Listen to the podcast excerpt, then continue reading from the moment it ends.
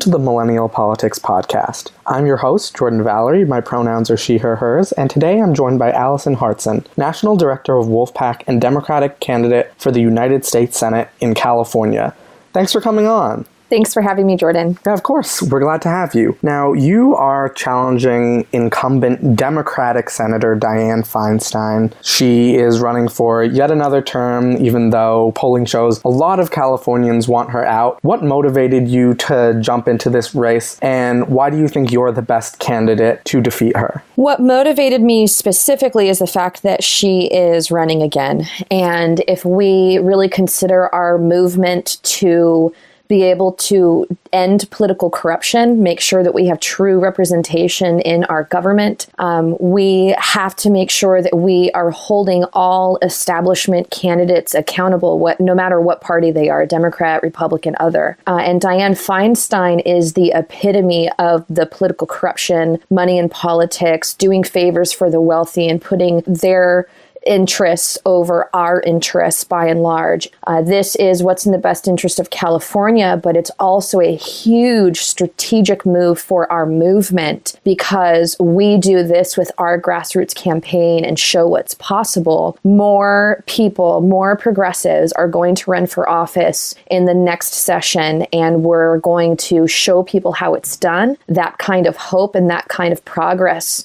uh, will will do a lot for people to come out out even more so in 2020, and we'll start to see the legislation we're all fighting for pass as soon as 2021. And uh, the reason why I feel that I am, am the best candidate in this race and why I decided to run in the first place is because of my experience and and what I can really bring to fighting for ending this kind of corruption. So as you mentioned, I was the national director of a nonprofit organization and it's a political organization called Wolf PAC, whose sole mission is to get an amendment to the U.S. Constitution that will overturn Citizens United and related cases. So let's get big money out of politics. Let's have publicly funded elections replace privately funded elections, meaning that more people from the working class have a chance at running for office and actually winning. And, and so I've been working around the country with states, with red states, blue states, purple states, talking to legislators across the political spectrum, talking talking to voters, knocking on doors of constituents in in Trumpville, in Bernieville, in Clintonville, and um, and through this experience, I know what we need to do in order to get the legislation passed that we are all fighting for. And prior to that, I taught public high school for 10 years. I taught English. I also designed a, an intervention program for students who were at risk of not graduating high school. And so my experience there working in this low income community really contributes quite a lot to my perspective on how all of these policies are affecting us from every different angle. And we've got to move forward on all of them together and at the same time. So we've seen a lot of crowded Democratic primaries as of late, and California is different in that you have a jungle primary where the top two vote getters, regardless of party, will move on to the general. But I think there is still this sense that there are just so many candidates, it's overwhelming. Democratic candidates, especially challenging Feinstein from the left. What do you think differentiates you in terms of policy from the other candidates? Why, when voters hear about your platform, should they vote for you instead of the other challengers from the left? The the biggest thing, and there are a few of us who have very similar policies, if not entirely similar policies, on a lot of things. The biggest thing that differentiates me on policy is that I clearly really understand just how important getting money out of politics is and, and really how it's a systemic issue and it's it's not just because of my experience. My understanding of this led me to have the experience i did which was to give up my career as a teacher and to do this full time instead and, and what I mean by that is it's not just another policy. Medicare for all is incredibly important. Getting a federal minimum wage tied to inflation is critical. Getting college for all is necessary. Uh, replacing our war economy with a green economy is our obligation to do so. But the, as far as getting an amendment to the US Constitution that will make it so that corporations aren't people and money isn't speech, understanding how that is really the foundation of these policies. And it cannot be something that we are willing to compromise on and how we're going to fight for that and how we're going to help get that done. Uh, I am the only one who really clearly, fully understands that. Could you give us kind of a, a quick summary of Dianne Feinstein's record? She's really stuck in the way that she has been voting and and thinking since she started. So, for those who aren't aware, she uh, she's been in politics now. She's been a representative at, at some level for half a century. So, for 50 years, she's either been uh, like the mayor of San Francisco, she was a U.S. senator and still is of California for the last 25, 26 years and um, and in the course of that time, she has some of her her biggest votes have been she voted for the Iraq War which, as we know, was an illegal war. It broke the Middle East. It led to ISIS and the huge, complicated problem we have right now in the Middle East that is costing us trillions of dollars and is costing the lives of tens of thousands of innocent people. And then what that does to us domestically at home as well, uh, with all of these other policies that we need to get passed, but we are constantly told we don't have the money for. Uh, she also voted for the Bush tax cuts, which has led to you know this this kind of reverse Robin Hood, where you're allowing corporations and the wealthy elite to essentially take money from the poor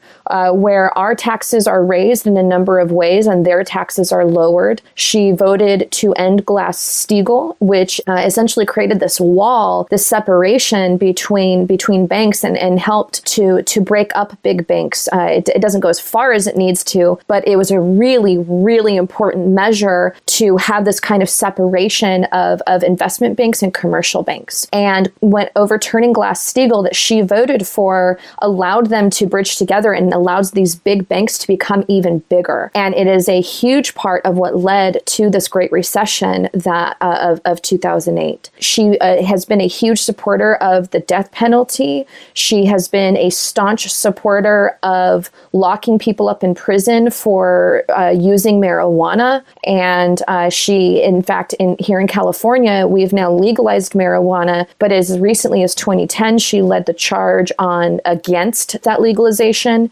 Came out strong against legalizing it again in 2014. One vote after another, she's been on the side of the wealthy elite and corporations that have something to gain in terms of profit over the best interest of the people.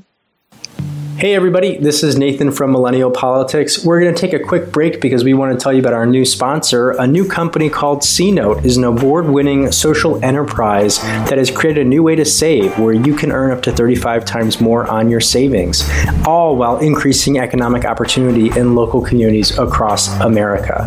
The average CNote customer earned an extra $400 last year compared to traditional savings products. So not only do you earn more with CNote, but every dollar that you invest drives positive social impact. So instead of funding big bank bonuses, your money is going to help female and minority entrepreneurs start small businesses, build affordable housing, and support other community development projects. With CNote, you earn up to 2.5% while building a more inclusive economy, one community investment at a time. Sign up today at mycnote.com slash politics. Again, that's my, the letter C, note, N-O-T-E dot com slash politics and know that CNote does not charge any fees. There are no minimums, and sign up take less than five minutes. Check them out.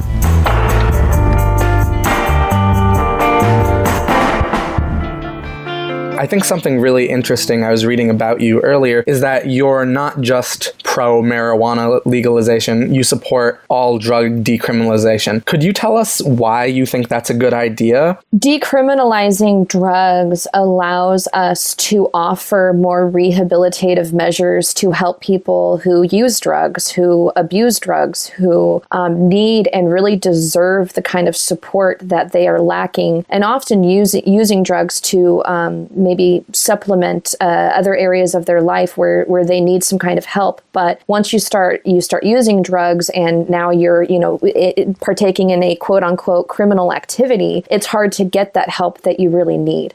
Uh, so it would do a it would go a really long way to be to putting rehabilitation over retribution, which is just part of our culture from the very beginning and founding of of, of the this country has been um, has has really been retribution has has been punishment, and it doesn't work. And we are so advanced now with our research in psychology and sociology and the humanities that we know how to offer people the kind of support and care uh, that that that people need in order to um, to either avoid abusing drugs or to be able to help get them off of drugs. That's one aspect. Um, the other aspect too is is we just know that that the war on drugs, starting largely under Nixon, is really an extension of slavery. It's an extension of systemic racism. It targets our communities of color. We have people who, you know, white people who use drugs just as much, uh, if not more so in some cases, and they are not punished to the degrees that people of color are. And so what it does is it leads to this this cycle of poverty and this cycle of racism and this this cycle of abuse that happens in these communities and their families, uh, not allowing people to really be able to work uh, hard to pull themselves out of their impoverished situation. So this would go a long way to ending that kind of systemic racism. Um, and and the, there are the thing is too. This is not theoretical. There are other countries that do this and have proven that it really it really does work. It'll also save us a lot of money. The money that we are are dumping in into this this this criminal justice system or injustice, I should say, this criminal injustice system. Uh, we could be putting instead into the, all of these other programs that that we are are really working hard towards. And so um, there's it, it would help to de stigmatize the uh, drug use, not even drug abuse, but like drug use itself.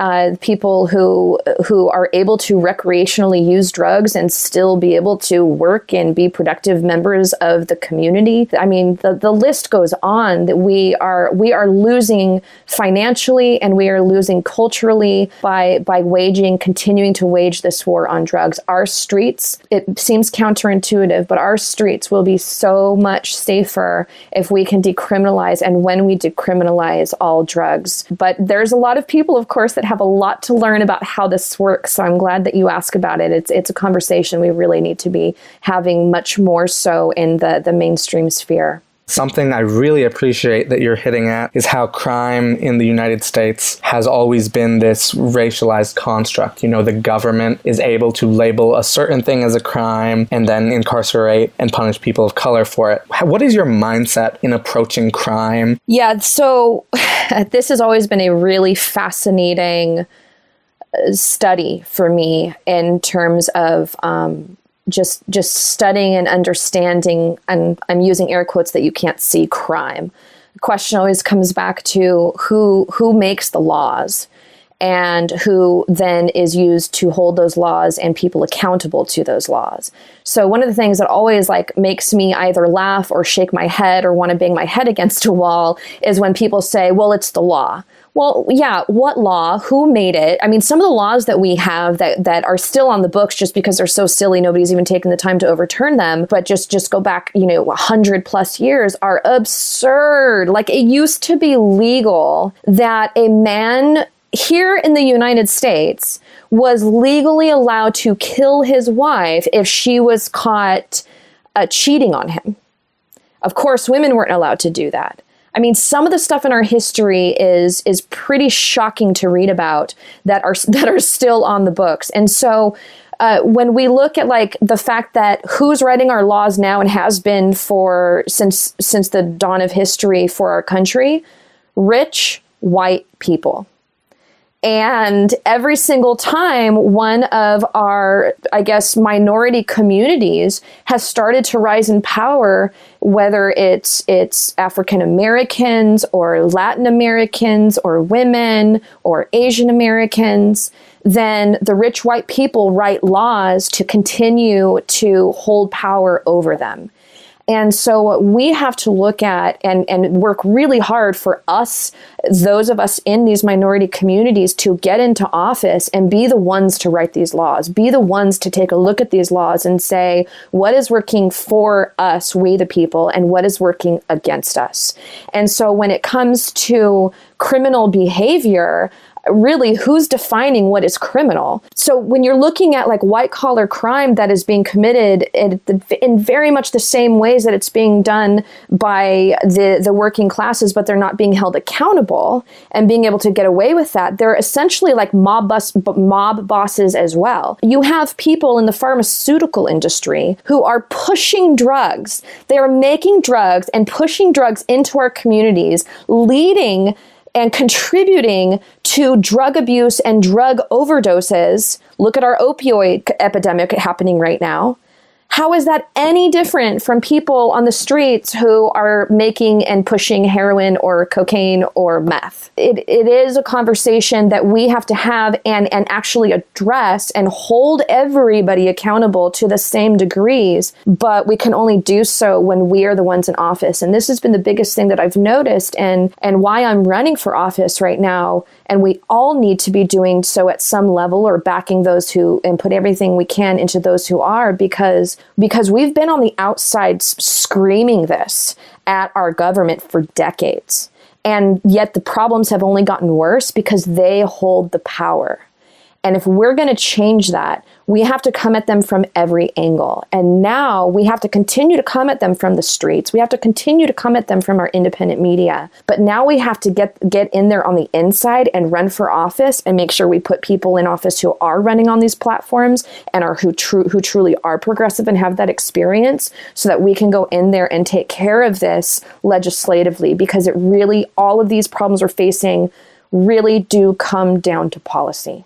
So, speaking of draconian legal practices, ICE has come under a lot of scrutiny as of late. But some, something that I believe is that ICE should never exist in the first place, legal or illegal. Its fundamental purpose is to round up and deport people because of their documentation status. I believe that you are the only major Senate candidate in the country right now who supports abolishing ICE. Could you tell us about this? Yeah, it's it's a le- it's yet another legalized form of of racism and terror and it makes me sick to my stomach. You've got the federal government coming into our communities, in our schools, in our local places of business, and waiting for people who are being reported as uh, undocumented. And and what the stories that we hear about them being taken and being held and and how I just can't even ugh, it makes me so sick to my stomach. Like I can't even imagine the the te- the sheer terror that these human beings are feeling when they are taken in. They're not able to reach out to their family. They're not able to get the legal representation that they deserve. There are stories of people who have proof that they are citizens but they can't even get that proof. And the the kind of abuse and bullying that they experience from uh, from these these ICE agents, and then they're in there for however many days until they're finally released, and then they're like, "Oops, sorry." Meanwhile, now they haven't been going to work, they haven't been getting a paycheck. Their family is is you know worried sick about them, and this and yes, you're right. This is just another draconian practice. Although ICE itself is relatively new historically and basically, what happened was our immigration center wasn't working efficiently. And so a few years ago, the government broke it up into different into different segments. And and so that you could have ICE itself uh, really be able to operate more efficiently in being able to to identify the undocumented citizens which they're all still not doing a good job at. And then because they're also bringing in people who are are documented and then and then being able to detain them and and deport them as well. So um, so that's somewhat somewhat recent but what's draconian is the perspective of of immigrants and and our undocumented residents. And so I support abolishing ICE completely. And then what we need to do as a country is really step back and ask ourselves with every issue that we're that we're talking about really what is the root cause because it's only once you take the time it does take time once you take the time to really identify the root cause of any issue then you go after that root cause in order to solve it otherwise if you don't identify that then all we keep doing as a very reactionary society is simply responding or reacting to the symptom. For example, Trump is a symptom of the problem in this country. Uh, the, the KKK is a symptom of what is going on and what's wrong with this country systemic racism, uh, white supremacy, the, the Republican Party and what's coming out with, with the, the systemic racism and white supremacy there. And so, so too is it, people coming here undocumented and the refugees who come here as well. And so some of the things we can look at is like our international trade policies, where our international policies like NAFTA and the TPP, which is on hold, and I, I hope I, I hope forever, is really ends up doing what our own policies here on our shores do, which is to put profit over people, driving countries into poverty, and that ends up driving more crime. And so you have people fleeing here as either refugees or quote unquote illegal immigrants, although I don't believe any human being is illegal. But this is the rhetoric they use, the talking points, of course. So they come over here fleeing because of the crime and the poverty that is in some part and in lo- some and in some countries in a large part because of what we contribute. And then they come here and we go, yeah, you shouldn't be here. We're going to ship you back. And the way that we treat them is is is is inc- completely inhumane. But also you have the whole other aspect of this which is the racist rhetoric around immigration which we know is is just it's just that and it's completely inaccurate the the the way that that undocumented people actually contribute to our economy and contribute to our culture is beautiful i just i am so proud of living in a very diverse community and having such a diverse state. And I believe that having that is what leads to a more progressive and open minded community and culture. And so I personally welcome that. But uh, we have got to take responsibility for our contribution to these situations. And if, to take responsibility for that means we need to give full amnesty to all of our undocumented citizens. We created these situations to a large degree, and so we have to take responsibility and move forward. While we create, um, provide for full amnesty, which would also address DACA, then we also need to create a clear path to citizenship for future immigrants as well. Because another way that we contribute to having undocumented citizens and, and these, these people living in the shadows and dealing with the kind of, of abuses and downright um, incredibly abusive situations that a lot of, of, women in particular are experiencing in these these uh, kind of you know underground economy jobs we welcome people here in this way and we contribute to this by making the process of becoming documented incredibly incredibly convoluted. It's also incredibly expensive. Uh, the average cost these days to become documented is $10,000.